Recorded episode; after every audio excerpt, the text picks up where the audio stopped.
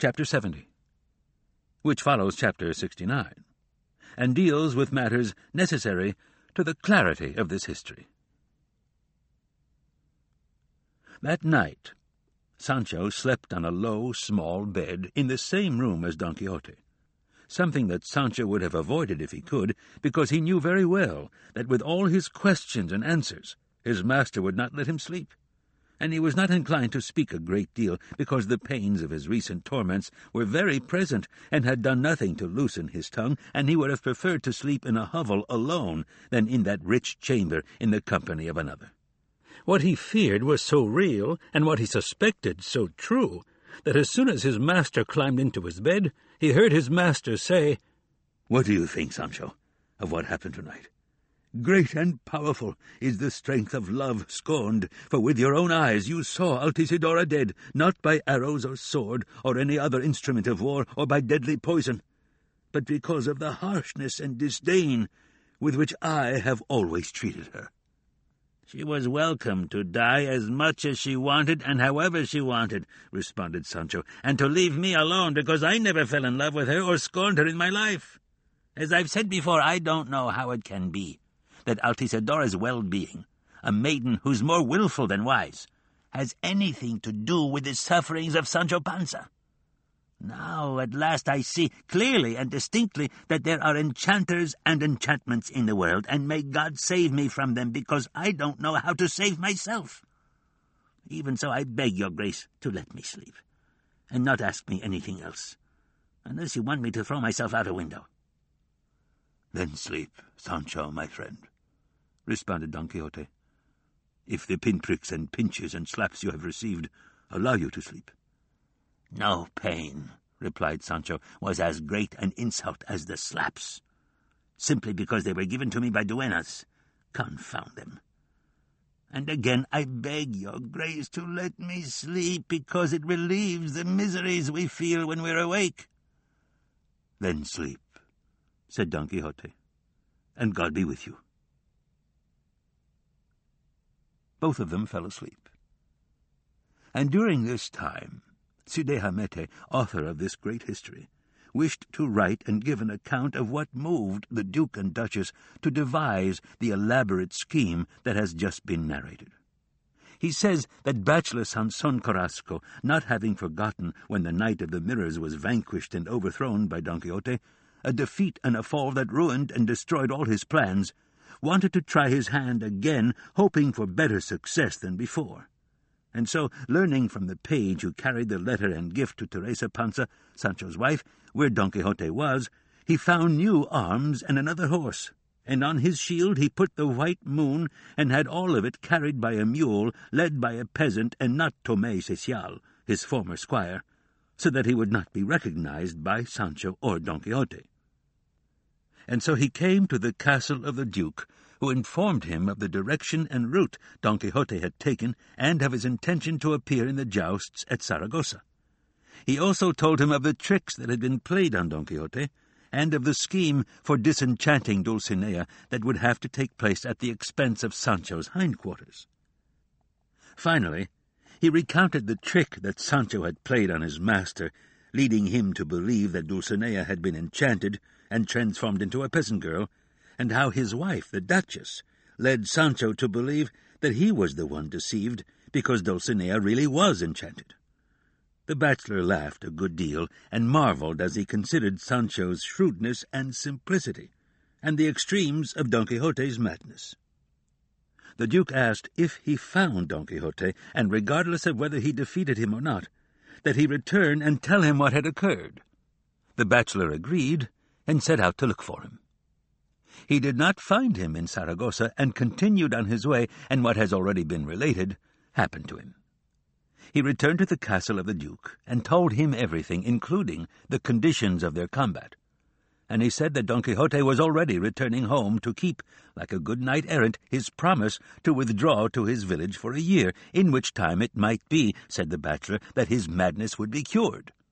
For this was the purpose that had moved him to assume those disguises since it was a sad thing for a gentleman as intelligent as Don Quixote to be mad. With this, he took his leave of the Duke, and returned to his village and waited there for Don Quixote, who was riding behind him. This gave the Duke the opportunity to arrange the deception. Such was the pleasure he derived from matters concerning Sancho and Don Quixote. He sent out many of his servants on foot and on horseback to search roads close to and far from the castle, all the ones he imagined Don Quixote might use to return home, so that either willingly or by force they could bring him back to the castle if they found him. They did find him, and they so informed the Duke, who had already arranged what was to be done, and as soon as he had been informed of their arrival, he ordered the torches lit and the lamps placed in the courtyard, and Altisidora to climb the catafalque, and all the devices that have been recounted performed so vividly and realistically that there was very little difference between them and the truth. Cide Hamete goes on to say that, in his opinion, the deceivers are as mad as the deceived, and that the Duke and Duchess came very close to seeming like fools, since they went to such lengths to deceive two fools, who, one sleeping soundly and the other keeping watch over his unrestrained thoughts, were overtaken by daylight and filled with the desire to arise, for the feather-beds of idleness never gave pleasure to Don Quixote, whether he was the vanquished or the victor. Altisidora, restored to life, in Don Quixote's opinion, followed the whim of her master and mistress, and crowned with the same garland she had worn on the catafalque, and dressed in a tunic of white taffeta sewn with gold flowers, and with her hair hanging loose down her back, and leaning on a staff of fine black ebony, she entered Don Quixote's room. Her presence disquieted and confused him and he covered and concealed himself almost completely under the sheets and blankets on the bed, his tongue silenced, unable to utter a single courtesy. Altisidora sat on a chair near the head of his bed, and after heaving a great sigh, in a faint and piteous voice she said, When high-born women and secluded maidens trample on their honour, and give permission to their tongues to break free of all restraints, and proclaim in public the secrets hidden in their hearts, they find themselves in desperate circumstances. I, Senor Don Quixote of La Mancha, am one of these, afflicted, vanquished, enamoured, but with it all long-suffering and modest, so much so, and so much of each, that my silence made my heart burst, and I lost my life. For two days, on account of the harshness with which you have treated me, O oh, unfeeling knight, O oh, harder than marble to my complaints, I was dead, or at least judged to be so by those who saw me and if it had not been that love took pity on me and placed the remedy in the sufferings of this good squire, I would have remained in the next world. Love could just as well have placed them in the sufferings of my donkey, and I would have thanked him for that. But tell me, Senora, and may heaven find you another lover more tender-hearted than my master, what did you see in the next world? What's it like in hell? Because whoever dies in despair is bound to go there. To tell the truth, responded Altisidora, I probably didn't die completely, because I didn't enter hell, and if I had, I really couldn't have left, even if I'd wanted to. The truth is, I reached the gate, where about a dozen devils were playing pelota all of them in tights and doublets, their collars trimmed with borders of Flemish lace and cuffs of the same material, exposing four fingers' width of arm so that their hands appeared longer. And in them they were holding bats of fire, and what amazed me most was that instead of balls they were using books, apparently full of wind and trash, which was something marvelous and novel. But this did not amaze me as much as seeing that, although it is natural for players to be happy when they win and sad when they lose, in that game everybody was grumbling, everybody was quarrelling, and everybody was cursing. That's not surprising, responded Sancho, because devils, whether they play or not, can never be happy, whether they win or not.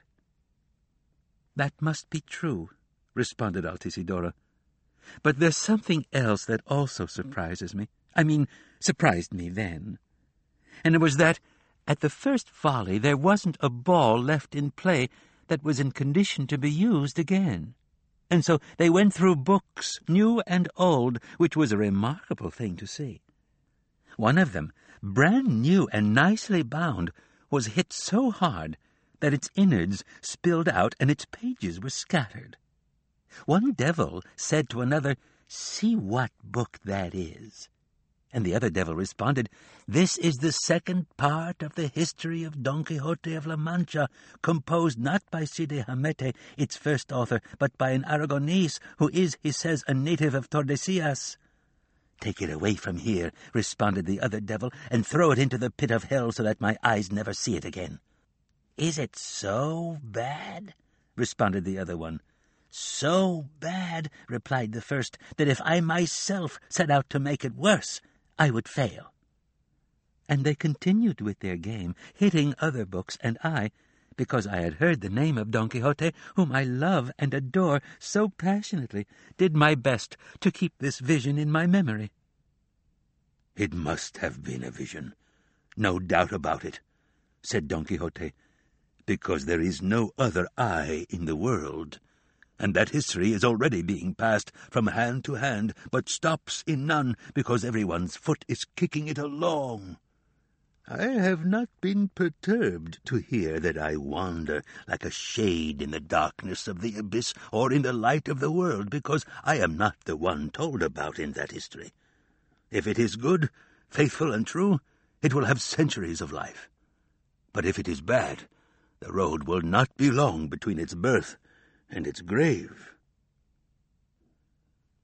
Altisidora was going to continue her complaints about Don Quixote when the knight said to her, As I have often told you, senora, I am grieved that you have turned your thoughts to me, for they can sooner be thanked than remedied by mine.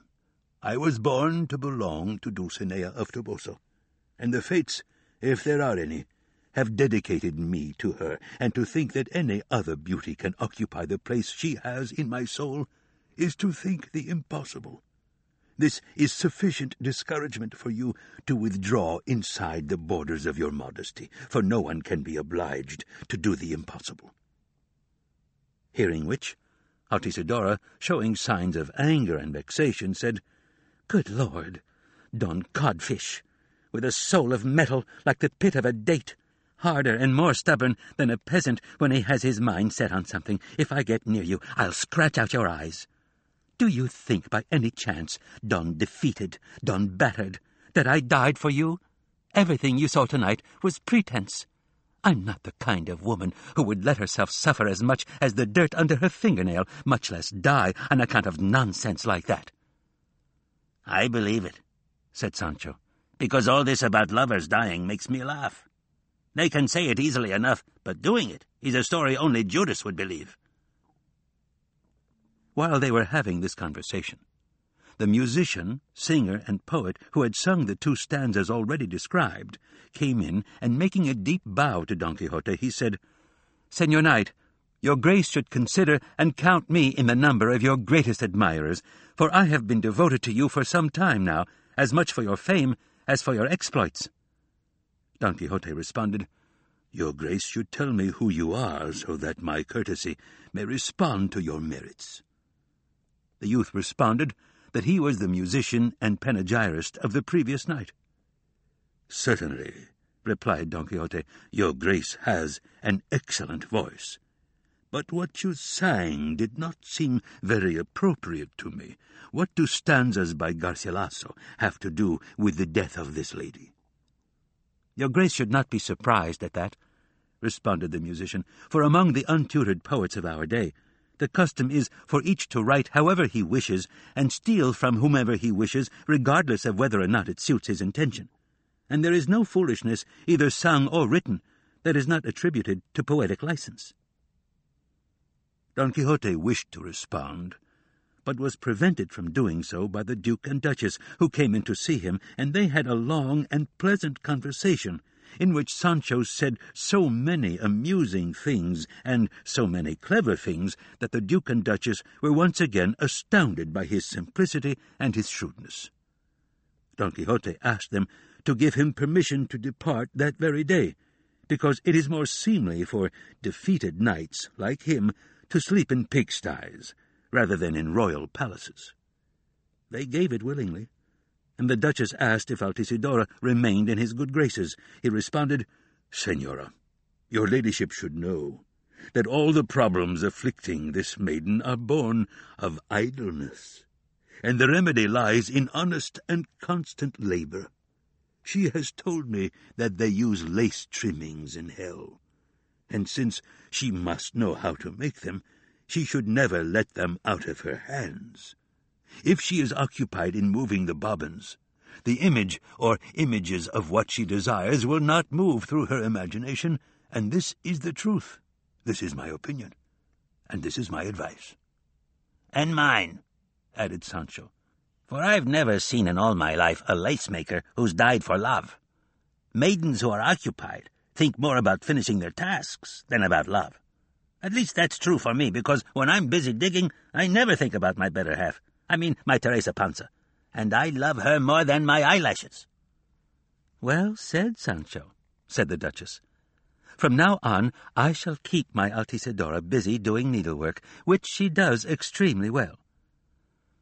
There's no reason, Senora, responded Altisidora, to make use of this remedy, for consideration of the cruelties this wicked vagrant has inflicted on me will wipe him from my memory with no need for other measures. And, with the permission of your highness, I should like to leave now, in order not to have before my eyes not only his sorrowful face, but his hideous and hateful features.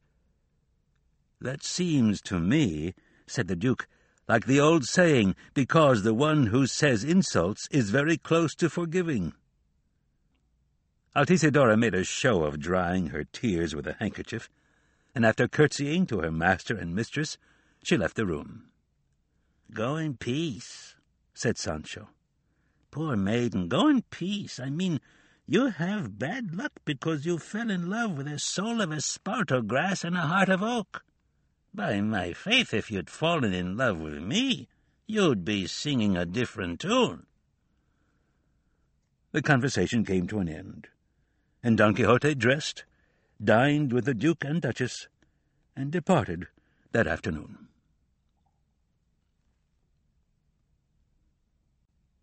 Chapter 71 What befell Don Quixote and his squire Sancho as they were travelling to their village. The vanquished and exhausted Don Quixote was extremely melancholy on the one hand and very happy on the other. His sadness was caused by his defeat, and his happiness by his consideration of Sancho's virtue and how it had been demonstrated in the resurrection of Altisidora, even though he had felt certain reservations when he persuaded himself that the enamoured maiden had in fact been dead. Sancho was not at all happy because it made him sad to see that Altisidora had not kept her promise to give him the chemises. And going back and forth over this, he said to his master, The truth is, senor, that I'm the most unfortunate doctor one could find anywhere in the world, where a physician can kill the sick person he's treating and wants to be paid for his work, which is nothing but signing a piece of paper for some medicines that are made not by him but by the apothecary. And that's the whole swindle. But when other people's well-being costs me drops of blood, slaps, pinches, pinpricks, and lashes, they don't give me an ardite. Well, I swear that if they bring me another patient, before I cure anybody, They'll have to grease my palm, because if the abbot sings, he eats his supper. And I don't want to believe that heaven gave me this virtue to use for others at no charge. You are right, Sancho, my friend, responded Don Quixote, and it was very wrong of Altisidora not to give you the chemises she promised, although your virtue is gratis data, given free of charge, and has not cost you any study at all, for suffering torments on your person is more than study. As for me, I can tell you that if you wanted payment for the lashes of Dulcinea's disenchantment, I should have given it to you gladly, but I do not know if payment would suit the cure, and I would not want rewards to interfere with the treatment. Even so, it seems to me that nothing would be lost if we tried it. Decide, Sancho, how much you want, and then flog yourself and pay yourself in cash, and by your own hand, for you are carrying my money. At this offer, Sancho opened his eyes and ears at least a span, and consented in his heart to flog himself willingly. And he said to his master, Well, now, senor, I'm getting ready to do what your grace desires, and to make a little profit, too, because the love I have for my children and my wife makes me seem greedy. Tell me, your grace, how much will you pay me for each lash I give myself? If I were to pay you, Sancho, responded Don Quixote, according to what the greatness and nobility of this remedy deserve, the treasure of Venice and the mines of Potosi would not be enough. Estimate how much of my money you are carrying, and then set a price for each lash. The lashes, responded Sancho, amount to three thousand three hundred and a few. Of those I have given myself five. That leaves the rest. Let the five count as those few, and we come to the three thousand and three hundred, which at a quartillo each, and I won't do it for less even if the whole world ordered me to, comes to three thousand and three hundred quartillos. And that three thousand comes to fifteen hundred half reales and that's 750 reales, and the 300 comes to 150 half reales, which is 75 reales, and add that to the 750, it comes to a total of 825 reales. I'll take that out of your grace's money, and I'll walk into my house a rich and happy man, though badly whipped, because trout aren't caught, and that's all I'll say. Oh, blessed Sancho! Oh, kind and courteous Sancho, responded Don Quixote. Dulcinea and I shall be obliged to serve you for all the days of life that heaven grants us. If she returns to the state that was lost, and it is impossible that she will not, her misfortune will have been fortune, and my defeat a glorious triumph. Decide, Sancho, when you want to begin the flogging. If you do it soon, I shall add another hundred reales. When? replied Sancho. Tonight without fail. Your grace should arrange for us to spend it in the countryside, out of doors, and I lay open my flesh. Night fell, anticipated by Don Quixote with the deepest longing in the world, for it seemed to him that the wheels on Apollo's carriage had broken and that the day lasted longer than usual, which is what lovers generally feel, for they can never account for their desire. At last they entered a pleasant wood, a short distance from the road, and leaving Rocinante's saddle and the Gray's pack saddle unoccupied, they lay on the green grass and ate their supper from Sancho's provisions. Then, making a powerful and flexible whip from the donkey's halter and headstall, Sancho withdrew some twenty paces from his master into a stand of beeches. Don Quixote, who saw him go with boldness and spirit, said, Be careful, my friend not to tear yourself to pieces. Pause between lashes. Do not try to race so quickly that you lose your breath in the middle of the course. I mean, you should not hit yourself so hard that you lose your life before you reach the desired number. And to keep you from losing by a card too many or too few, I shall stand to one side and count the lashes you administer on my rosary.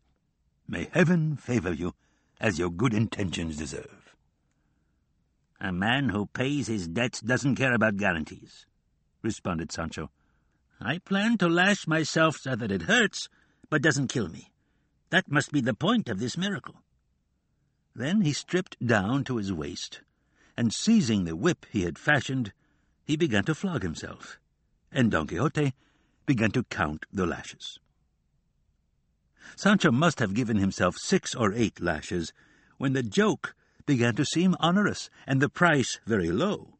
And he stopped for a while and said to his master that he withdrew from the contract because each of those lashes should be worth a half real, not a quartillo.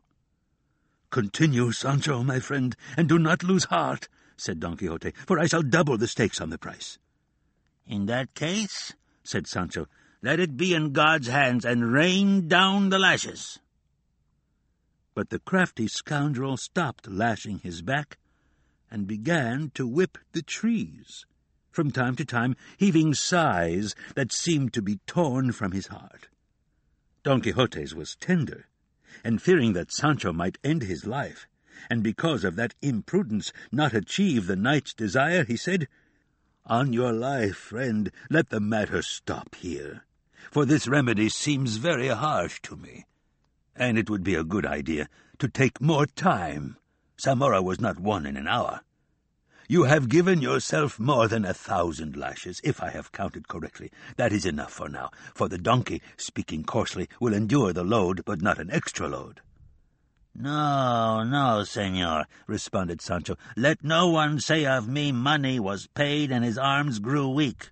Your grace should move a little farther away, and let me give myself another thousand lashes at least. Two more rounds of these, and we'll finish the game, and even have something left over. Since you are so well disposed, said Don Quixote, then may heaven help you. Go on with your weeping, and I shall move away. Sancho returned to his task with so much enthusiasm that he had soon stripped the bark from a number of trees, such was the rigour with which he flogged himself.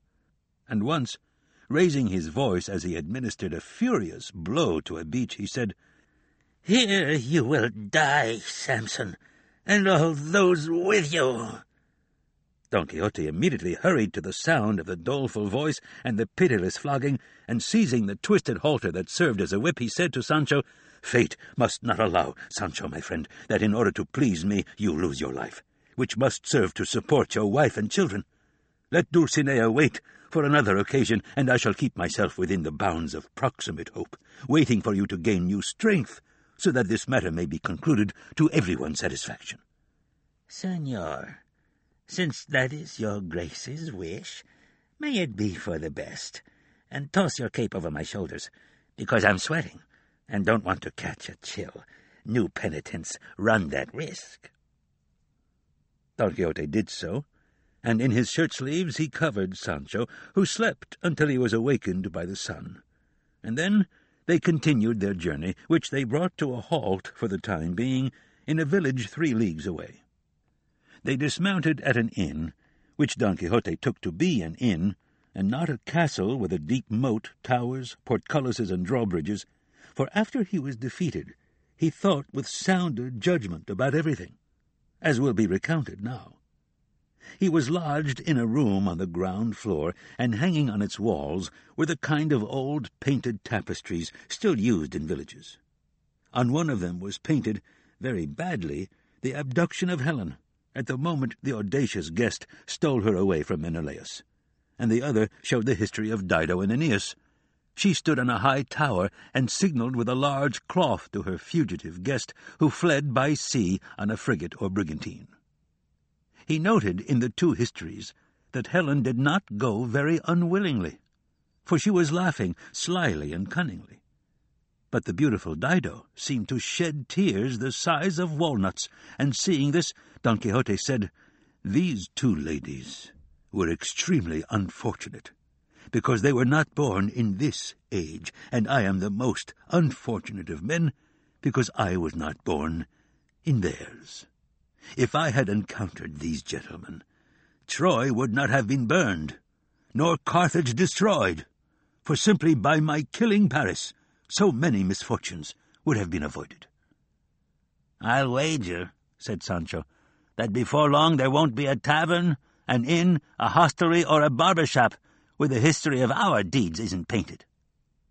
But I'd like it done by the hands of a painter better than the one who did these. You are right, Sancho, said Don Quixote, because this painter is like Orbaneja, a painter in Ubeda who, when asked what he was painting, would respond, whatever comes out. And if he happened to be painting a rooster, he would write beneath it, this is a rooster, so that no one would think it was a fox. And that, it seems to me, Sancho, is how the painter or writer, for it amounts to the same thing, must be who brought out the history of this new Don Quixote. He painted or wrote whatever came out. Or he may have been like a poet, who was at court some years ago, whose name was Mauleon.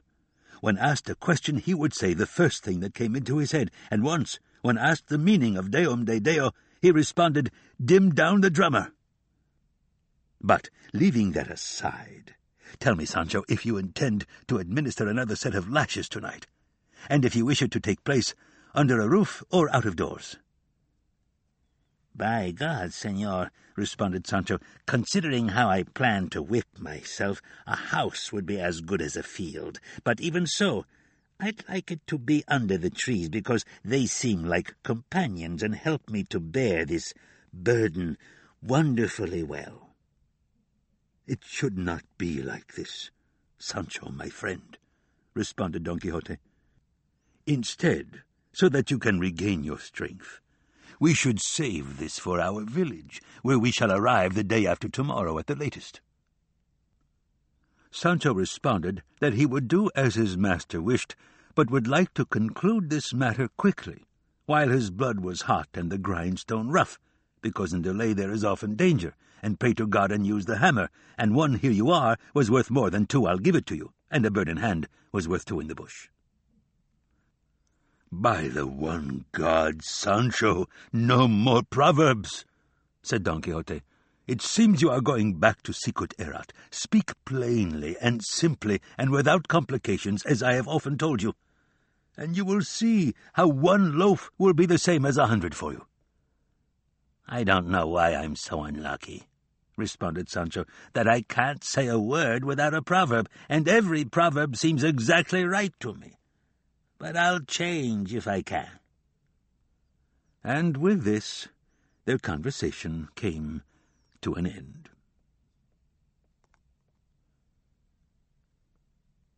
Chapter 72 Concerning how Don Quixote and Sancho arrived in their village.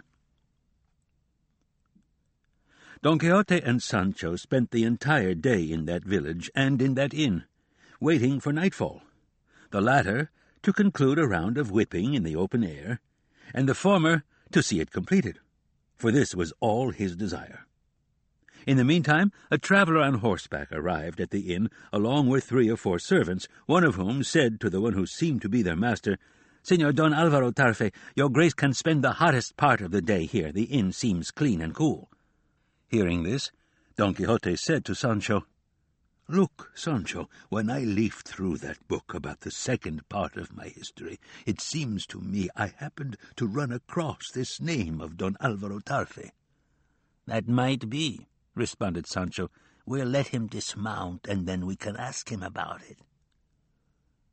The gentleman dismounted, and the innkeeper gave him a room on the ground floor across from Don Quixote's lodging, which was hung with other tapestries like the ones in Don Quixote's room. The newcomer, dressed in summer clothes, came out to the portico of the inn, which was spacious and cool, and seeing Don Quixote walking there, he asked, Senor, may I ask where your grace is travelling? And Don Quixote responded, To a nearby village, which is where I live. And your grace, where are you going? I, senor, responded the gentleman, am going to Granada, which is my home. A fine home, replied Don Quixote. But would your grace please be so kind as to tell me your name, because I believe it will be more important for me to know it than I can ever tell you. My name is Don Alvaro Tarfe, responded the guest at the inn. To which Don Quixote replied, I think, beyond any doubt, that your grace must be the Don Alvaro Tarfe whose name appears in the second part of the history of Don Quixote of La Mancha, recently published and brought into the light of the world by a modern author. I am, responded the gentleman, and Don Quixote, the principal subject of this history, was a great friend of mine.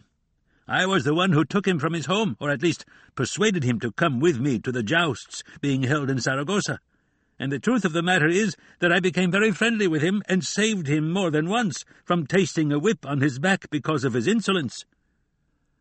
And, Senor Don Alvaro, can your grace tell me if I resemble in any way the Don Quixote you have mentioned? No, certainly not, responded the guest. Not at all.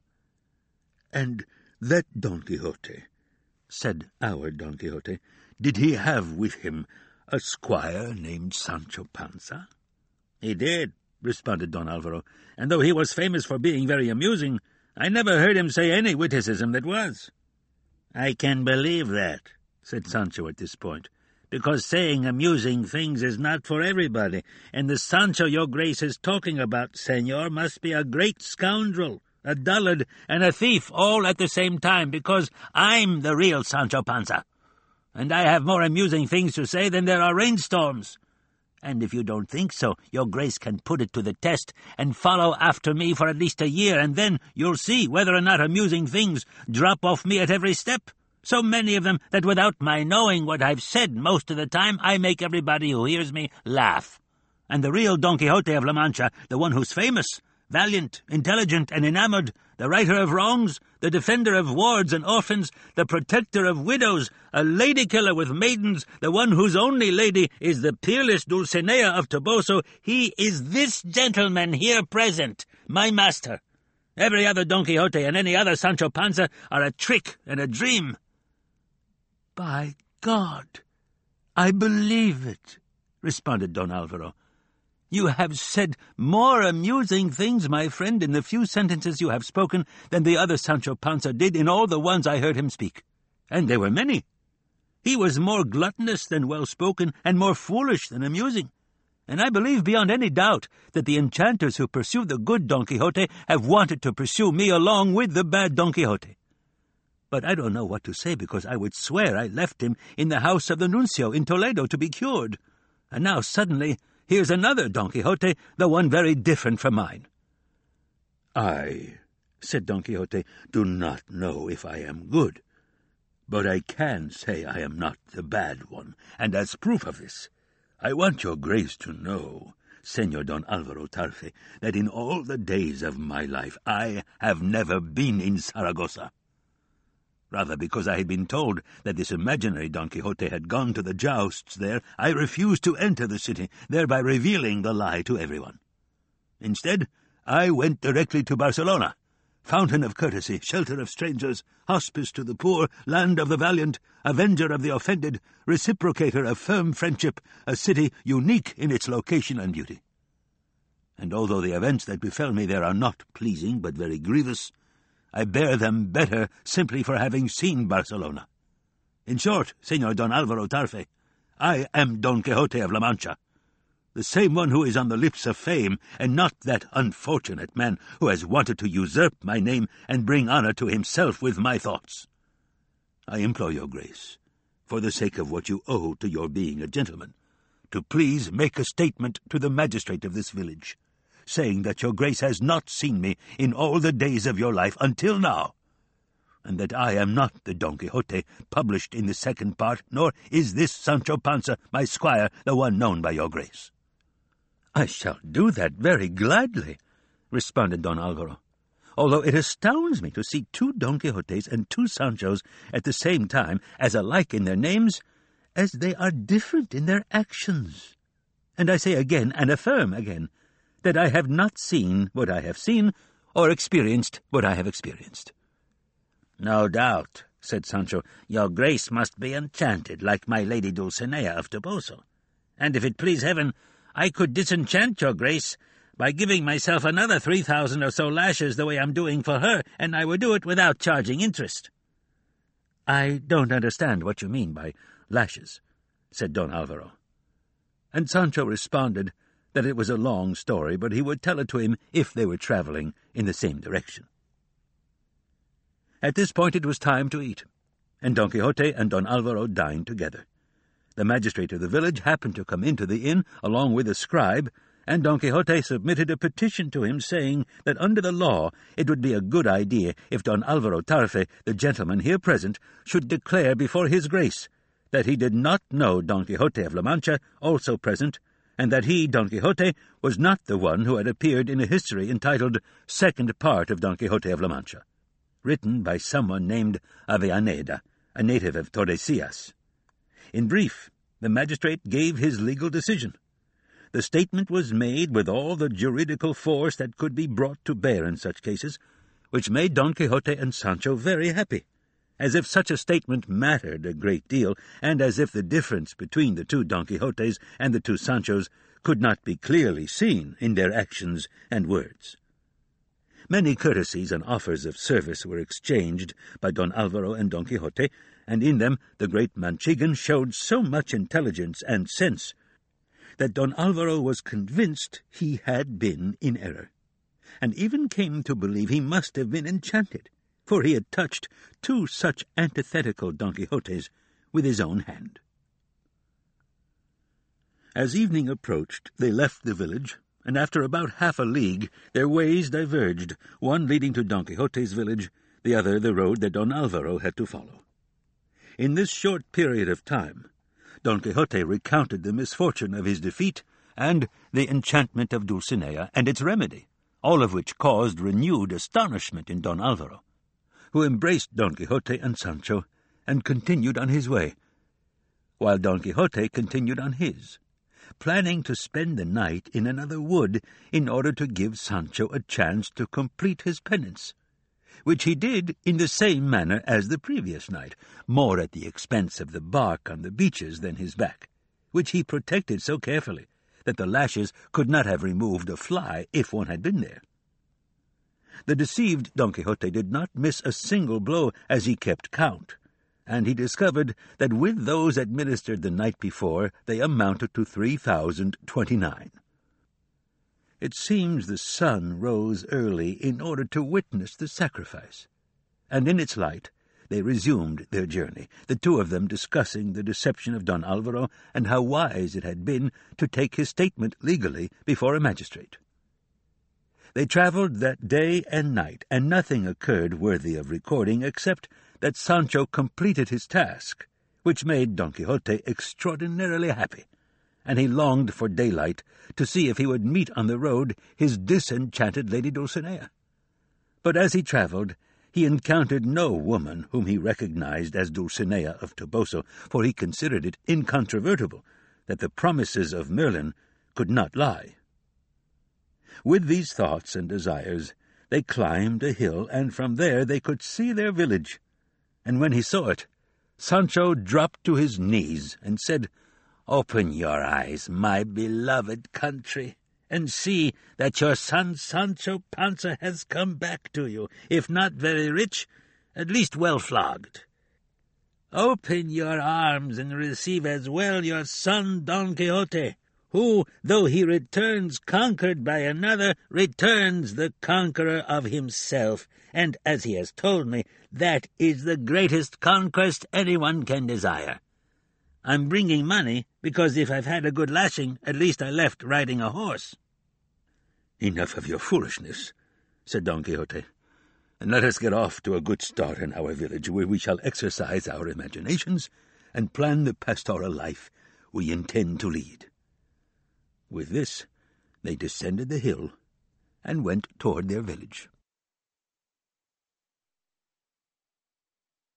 Chapter 73 Regarding the omens Don Quixote encountered as he entered his village, along with other events that adorn and lend credit to this great history. And at the entrance, according to Cide Hamete, Don Quixote saw two boys arguing on the threshing floor of the town, and one said to the other, Don't worry, Periquillo, you won't see it in all the days of your life. Don Quixote heard this and said to Sancho, Friend, did you notice that the boy said, You won't see her in all the days of your life? Well, why does it matter, responded Sancho, what the boy said? Why? Replied Don Quixote. Do you not see that if you apply those words to my intention, it signifies that I am not to see Dulcinea again? Sancho was about to respond, but was prevented from doing so when he saw a hare racing across the field, followed by a good number of greyhounds and hunters, and the terrified animal took refuge and shelter between the feet of the grey. Sancho picked it up, keeping it from harm, and handed it to Don Quixote, who was saying, Malum signum, malum signum. A hare flees with greyhounds in pursuit. Dulcinea will not appear. Your grace is a puzzle, said Sancho. Let's suppose that this hare is Dulcinea of Toboso, and these greyhounds chasing her are the wicked enchanters who changed her into a peasant. She flees, I catch her and turn her over to your grace, who holds her and cares for her. What kind of bad sign is that? What kind of evil omen can you find here? The two boys who had been quarrelling came over to see the hare, and Sancho asked one of them why they were arguing. And the one who had said, You won't see it again in your whole life, responded that he had taken a cricket cage from the other boy and never intended to give it back to him. Sancho took four cuartos from his pocket and gave them to the boy in exchange for the cage, and he placed it in Don Quixote's hands, saying, Here, senor, are your omens, broken and wrecked. And as far as I'm concerned, though I may be a fool, they have no more to do with our affairs than the clouds of yesteryear. And if I remember correctly, I've heard the priest in our village say that it isn't right for sensible Christians to heed this kind of nonsense, and even your grace has told me the same thing, letting me know that Christians who paid attention to omens were fools. But there's no need to spend any more time on this. Let's go on into our village. The hunters rode up, asked for their hare, and Don Quixote gave it to them. He and Sancho went on, and at the entrance to the village they encountered the priest and bachelor Carrasco praying in a small meadow. And it should be noted here that Sancho Panza had draped the buckram tunic painted with flames, which they had placed on him in the duke's castle on the night Altisidora was resuscitated, over the bundle of armour on the grey to serve as his repostero. He had also set the cone-shaped hat on the grey's head, which was the oddest transformation and adornment ever seen on any donkey in the world. The priest and the bachelor recognized them immediately, and came toward them with open arms. Don Quixote dismounted and embraced them warmly, and some boys who were as sharp-eyed as lynxes caught sight of the donkey's hat and hurried over to see it, saying to one another, Come on, boys, and you'll see Sancho Panza's donkey all dressed up, and Don Quixote's animal skinnier today than he ever was. In short, surrounded by boys, and accompanied by the priest and the bachelor, they entered the village and went to Don Quixote's house. And at the door they saw his housekeeper and his niece, who had already heard the news of their return. Teresa Panza, Sancho's wife, had heard exactly the same news, and dishevelled and half-dressed, and pulling her daughter Sanchica along by the hand, she hurried to see her husband, and when she saw him, not as elegantly dressed as she thought a governor should be, she said, Husband, why are you travelling like this, on foot and footsore, and, it seems to me, looking more like a misgoverned fool than like a governor? Be quiet, Teresa, responded Sancho, because often you can have hooks and no bacon. Let's go home, and there you will hear wonderful things. I have money, which is what matters, that I earned by my own labour and with no harm to anybody. Bring the money, my good husband, said Teresa. No matter if you earned it here or there, and no matter how you did it, you won't have thought up any new ways of earning it. Sanchica embraced her father, and asked if he had brought her anything, for she had been waiting for him like the showers of May. And she held him on one side by his belt, and with his wife holding his hand, and his daughter leading the grey, they went to their house, leaving Don Quixote in his, in the hands of his niece and his housekeeper, and in the company of the priest and the bachelor. Don Quixote, at that very moment, without regard for the time or the hour, withdrew with the bachelor and the priest, and when they were alone, he told them briefly about his defeat and the obligation he was under not to leave his village for a year, which he intended to obey to the letter and not violate in the slightest as befitted a knight-errant bound by the order and demands of knight-errantry, and that he had thought of becoming a shepherd for the year, and spending his time in the solitude of the countryside, where he could freely express his amorous thoughts and devote himself to the virtuous pastoral occupation. And he implored them, if they did not have too much to do, and were not prevented by more important matters, to be his companions and he would buy enough sheep and livestock to give them the name of shepherds. And he told them that the most important part of the business had already been taken care of because he had given them names that would fit them like a glove. The priest asked him to say what they were. Don Quixote responded that he would be called Shepherd Quixotis, and the bachelor would be Shepherd Carrascon, and the priest Shepherd Curiambro and Sancho Panza, Shepherd Pancino. They were stunned by Don Quixote's new madness, but in order to keep him from leaving the village again on chivalric exploits, and hoping he might be cured during that year, they acquiesced to his new intentions, and approved his madness as sensible, and offered to be his companions in his occupations. Moreover, said Sanson Carrasco. As everyone already knows, I am a celebrated poet, and shall constantly compose pastoral verses, or courtly ones, or whatever seems most appropriate to entertain us as we wander those out-of-the-way places. And what is most necessary, senores, is for each to choose the name of the shepherdess to be celebrated in his verses, the name he will carve and inscribe on every tree, no matter how hard, as is the usage and custom of enamoured shepherds. That is quite fitting, responded Don Quixote, although I do not need to find the name of a feigned shepherdess, for there is the peerless Dulcinea of Toboso, glory of these fields, ornament of these meadows, mainstay of beauty, flower of all graces, and, in short, a subject on whom all praise sits well, no matter how hyperbolic. That is true, said the priest, but we shall have to find some well-mannered shepherdesses, and if their names don't suit us, we can trim them to fit. To which Sanson Carrasco added, And if our invention fails, we can give them the names that have been published and printed and that fill the world Philida, Amaryllis, Diana, Florida, Galatea, and Belisarda. And since they're sold on every square, we can certainly buy them and keep them for our own.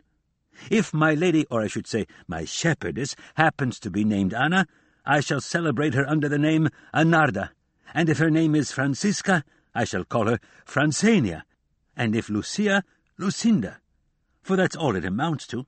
And Sancho Panza, if he joins our fraternity, can celebrate his wife, Teresa Panza, with the name Teresaina. Don Quixote laughed at the aptness of the name, and the priest praised to the skies his honest and honourable resolution, and once again offered to accompany him in the time he was not occupied in attending to his obligations and with this they took their leave of Don Quixote, and implored him and advised him to take care of his health, and to eat well.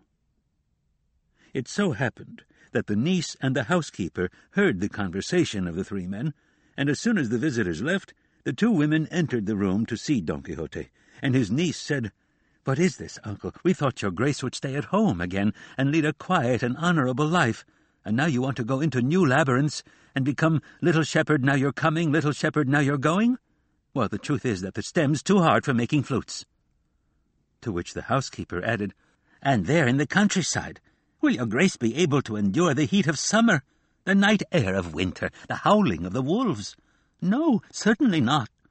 This is work for strong, hard men who've been brought up to the life almost from the time they're in swaddling clothes. No matter how bad it is, it's better to be a knight-errant than a shepherd. Look, senor, take my advice. I'm giving it to you not when I'm full of bread and wine, but when I'm fasting, and based on what I've learned in my fifty years. Stay in your house, tend to your estate, go to confession often, favour the poor, and let it be on my soul if that does you any harm. Be quiet, my dears, responded Don Quixote, for I know what I must do. Take me to my bed, because I think I am not well. And you can be certain that regardless of whether I am a knight-errant or a shepherd on the verge of wandering, I shall always provide for you, as my actions will prove. And the two good women, which the housekeeper and niece undoubtedly were, took him to his bed, where they fed him and pampered him as much as possible. Chapter 74 Which deals with how Don Quixote fell ill, and the will he made, and his death. Since human affairs, particularly the lives of men, are not eternal and are always in a state of decline from their beginnings until they reach their final end, and since the life of Don Quixote had no privilege from heaven to stop its natural course, it reached its end and conclusion when he least expected it.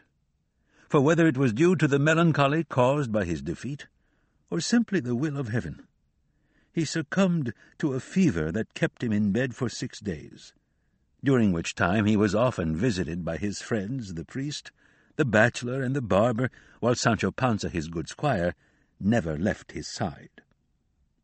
They believed that his grief at being defeated, and his unsatisfied longing to see Dulcinea free and disenchanted were responsible for his condition.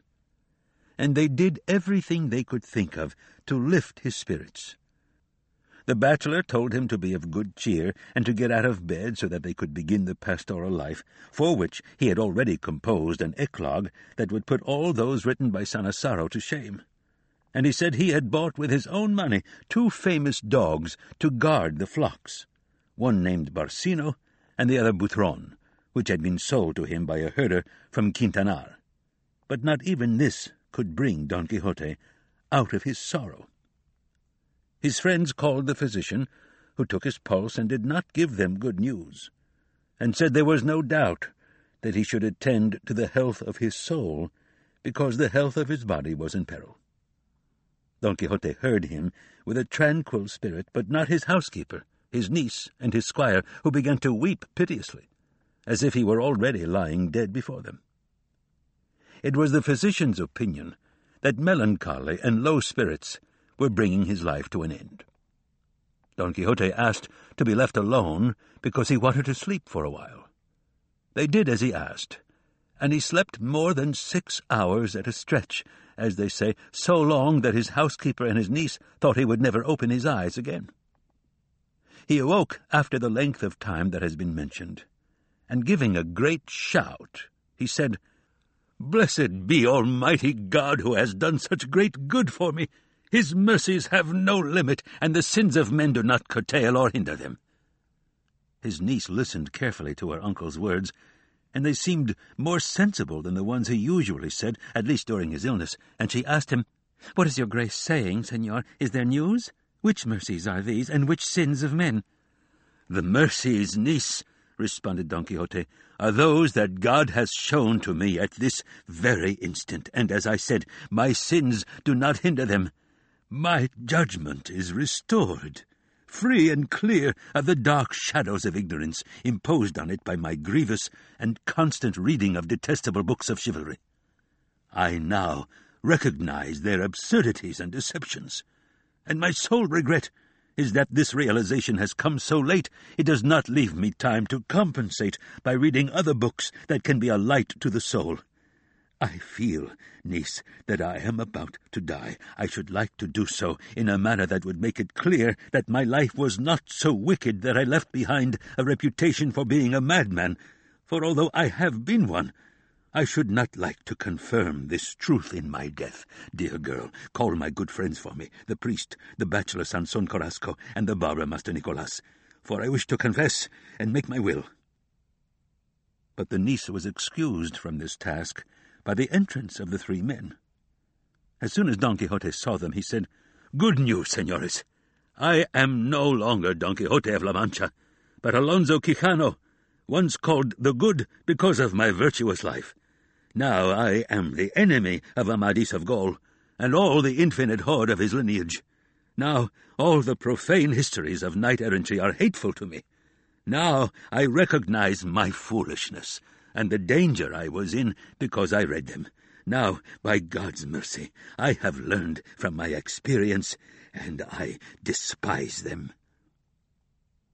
When the three men heard him say this, they undoubtedly believed that some new madness had taken hold of him. And Sanson said, Now, Senor Don Quixote, you say this now, when we have news of the disenchantment of Senora Dulcinea? And now that we are on the point of becoming shepherds and spending our lives in song like princes, now your grace wishes to be a hermit? For God's sake, be quiet, come to your senses, and tell us no more tales. Those that until now, replied Don Quixote, have been real to my detriment will, with the help of heaven, be turned to my benefit by my death. Senores, I feel that I am dying very rapidly. Let us put all jokes aside, and bring me a confessor to hear my confession, and a scribe to write my will. For at critical moments like these, a man cannot play games with his soul. And so, while the priest hears my confession, I beg you to bring the scribe. They exchanged glances, astonished by Don Quixote's words, and although they had their doubts, they tended to believe him. One of the signs that led them to think he really was dying was how easily he had moved from madness to sanity, because to the words already cited he added many others that were so well spoken, so Christian, and so reasonable, that their doubts were completely dispelled, and they believed he was sane. The priest had everyone leave, and was alone with him, and heard his confession. The bachelor went for the scribe and returned a short time later with him and with Sancho Panza, and Sancho, who had already been told by the bachelor about his master's condition, found the housekeeper and the niece weeping, and he began to sob and shed tears. When the confession had ended, the priest came out and said, Alonso Quijano the Good is truly dying, and he has truly recovered his reason. We ought to go in, so that he can make his will. This news put terrible pressure on the already full eyes of his housekeeper, his niece, and his good squire Sancho Panza, forcing tears from their eyes and a thousand deep sighs from their bosoms, because the truth is, as has already been said, that whether Don Quixote was simply Alonso Quijano the Good, or whether he was Don Quixote of La Mancha, he always had a gentle disposition and was kind in his treatment of others. And for this reason he was dearly loved not only by those in his household, but by everyone who knew him.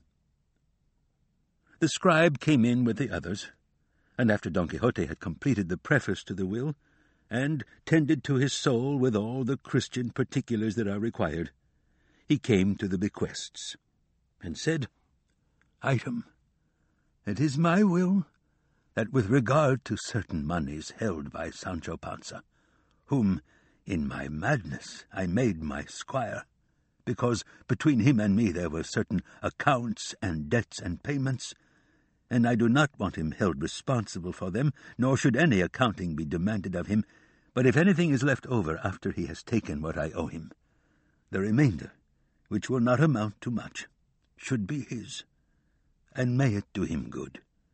And if, when I was mad, I was party to giving him the governorship of the insula, now when I am sane, if I could give him the governorship of a kingdom, I would, because the simplicity of his nature and the fidelity of his actions deserve it. And turning to Sancho, he said, Forgive me, my friend, for the opportunity I gave you to seem as mad as I, making you fall into the error into which I fell, thinking that there were and are knights errant in the world.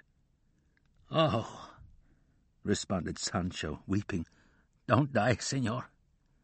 Your grace should take my advice, and live for many years, because the greatest madness a man can commit in this life is to let himself die just like that, without anybody killing him, or any other hands ending his life, except those of melancholy.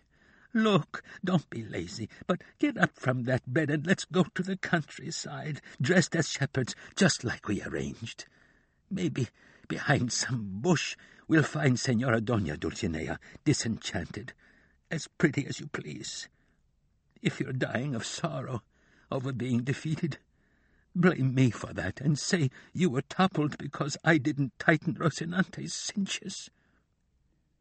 Besides, your grace must have seen in your books of chivalry that it's a very common thing for one knight to topple another, and for the one who's vanquished today to be the victor tomorrow. That's right, said Sanson, and our good Sancho Panza knows the truth of these cases. Senores, said Don Quixote, let us go slowly, for there are no birds today in yesterday's nests. I was mad, and now I am sane. I was Don Quixote of La Mancha, and now I am, as I have said, Alonso Quijano the Good. May my repentance and sincerity return me to the esteem your graces once had for me. And let the scribe continue. Item, um, I bequeath my entire estate to Antonia Quixana, my niece, who is present, having first taken out in the most convenient way what is necessary to fulfill the other bequests I have made. And the first that I want to make is to pay the salary owed to my housekeeper for the time she has served me, plus another twenty ducados for a dress. As executors, I appoint the priest and Bachelor Sanson Carrasco, who are both present. Item, it is my will that if Antonia Quixana, my niece, wishes to marry, she marry a man regarding whom it has first been determined that he does not know anything about books of chivalry. And in the event it is discovered that he does know about them, and despite this my niece still wishes to marry him, she must lose all that I have left her, which can then be distributed by my executors in pious works as they see fit. Item, I implore the aforementioned executors that if they are fortunate enough to meet the author who, they say, composed a history entitled The Second Part of the Exploits of Don Quixote of La Mancha, that they ask him for me, as courteously as possible, to forgive the occasion I unwittingly gave him for writing so many and such great absurdities as he wrote therein, because I depart this life with qualms that I have been the reason he wrote them. With this he brought his will to a close, and, falling into a swoon, he collapsed on his bed. Everyone was alarmed and hurried to assist him, and in the three days he lived after making his will, he fainted very often. The house was in an uproar, but even so the niece ate, the housekeeper drank, and Sancho Panza was content, for the fact of inheriting something wipes away or tempers in the heir the memory of the grief that is reasonably felt for the deceased. In brief, Don Quixote's end came after he had received all the sacraments and had execrated books of chivalry with many effective words. The scribe happened to be present, and he said he had never read in any book of chivalry of a knight errant dying in his bed in so tranquil and Christian a manner as Don Quixote, who, surrounded by the sympathy and tears of those present, gave up the ghost. I mean to say, he died. When he saw this, the priest asked the scribe to draw up a document to the effect that Alonso Quijano the Good, commonly called Don Quixote of La Mancha, had passed from this life and had died a natural death, he said he was requesting this document in order to remove the possibility that any author other than Cide Hamete Benengeli would falsely resurrect him and write endless histories of his deeds. This was the end of the ingenious gentleman of La Mancha, whose village Cide Hamete did not wish to name precisely so that all the towns and villages of La Mancha might contend among themselves to claim him as their own, as the seven cities in Greece contended to claim Homer. The tears of Sancho and of Don Quixote's niece and housekeeper, new epitaphs for his grave, are not recorded here, although Sanson Carrasco did write this one for him. Here lies the mighty gentleman who rose to such heights of valour that death itself did not triumph over his life with his death. He did not esteem the world. He was the frightening threat to the world in this respect, for it was his great good fortune to live a madman and die sane. And a most prudent Cide Hamete said to his pen, Here you will remain, hanging from this rack on a copper wire. And I do not know if you, my quill pen, are well or badly cut, but there you will live, down through the ages, unless presumptuous and unscrupulous historians take you down to profane you. But before they reach you, you can warn them and tell them as well as you are able, Careful, careful, worthless idlers! let no one lay a hand on me, for this enterprise, O king, is reserved only for me. For me alone was Don Quixote born, and I for him. He knew how to act, and I to write. The two of us alone are one, despite and regardless of the false Tordesillas writer who dared or will dare to write with a coarse and badly designed ostrich feather about the exploits of my valorous knight. For it is not a burden for his shoulders, or a subject for his cold creativity.